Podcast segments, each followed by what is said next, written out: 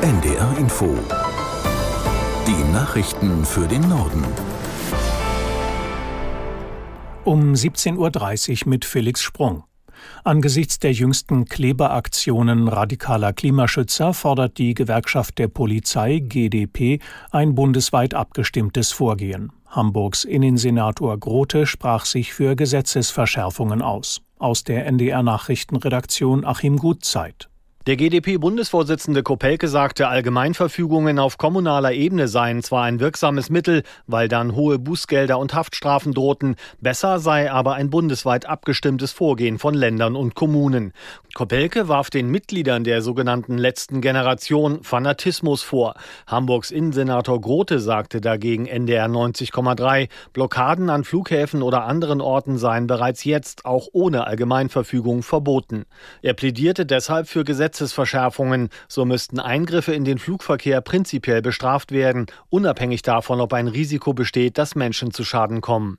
Mit Blick auf die Klebeaktionen an Flughäfen forderte der Hamburger Innensenator außerdem, das Eindringen in Anlagen kritischer Infrastruktur als Ordnungswidrigkeit mit deutlich höheren Bußgeldern zu belegen.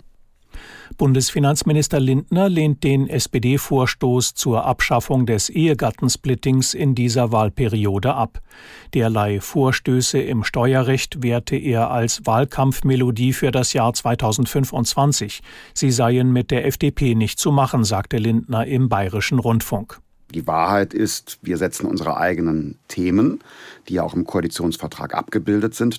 Und auf der anderen Seite gibt es Streit und Debatte, wenn zum Beispiel die SPD aus dem Nichts heraus das Ehegattensplitting im Steuerrecht in Frage stellt. Und da ist es die Aufgabe der FDP zu widersprechen und zu sagen, nein, das ist weder verabredet noch ist es fair, denn die arbeitende Mitte in unserem Land trägt bereits hohe Lasten und darf nicht weiter belastet werden.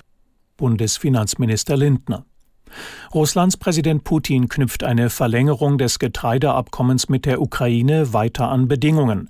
In einem Telefonat mit Südafrikas Präsident Ramaphosa machte er laut Kreml deutlich, dass Russland der Export von Lebensmitteln und Dünger erlaubt sein müsse. Der Westen habe seine Sanktionen für diese Güter bislang nicht gelockert. Das Abkommen war vor einem Jahr ausgehandelt und mehrfach verlängert worden. Es läuft übermorgen aus.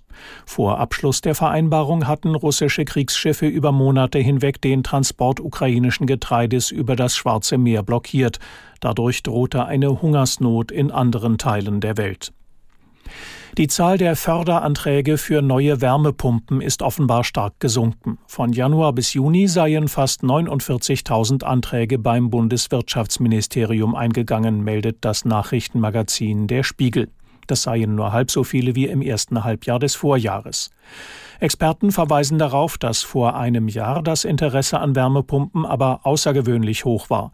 Zum einen sei da die Antragsfrist für deutlich höhere Zuschüsse abgelaufen, zum anderen habe der russische Angriff auf die Ukraine viele Hauseigentümer befürchten lassen, es gebe im Winter zu wenig Gas.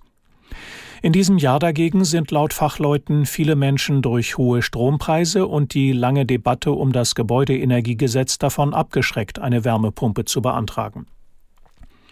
In den USA haben Streiks der Schauspielergewerkschaft begonnen. Vor den Filmstudios in Hollywood gab es Demonstrationen mit hunderten Teilnehmern, darunter auch bekannte Film- und Serienstars. Vertreter vom Bundesverband Schauspiel in Deutschland unterstützen den Streik in den USA. Vorstandsmitglied Hans-Werner Mayer sagte auf NDR Info, in der deutschen Branche habe man ähnliche Probleme, aber sie seien noch nicht so zugespitzt. Es gibt zwei Forderungen, mit denen wir uns identifizieren können und die wir natürlich auch solidarisch unterstützen. Das ist die nach Inflationsausgleich, weil auch in den USA gibt es sehr viele Schauspielerinnen und Schauspieler, die nicht besonders viel verdienen. Genau wie hier. Hier sind es 70 Prozent, die unter 30.000 Euro im Jahr verdienen. Und äh, vor allem aber auch die Forderung äh, nach Regulierung der KI. Das muss angegangen werden. Da rennt uns die Zeit davon.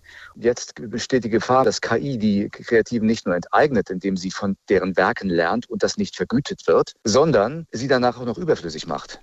Hans-Werner Mayer vom Vorstand des Bundesverbands Schauspiel auf NDR Info. Das waren die Nachrichten.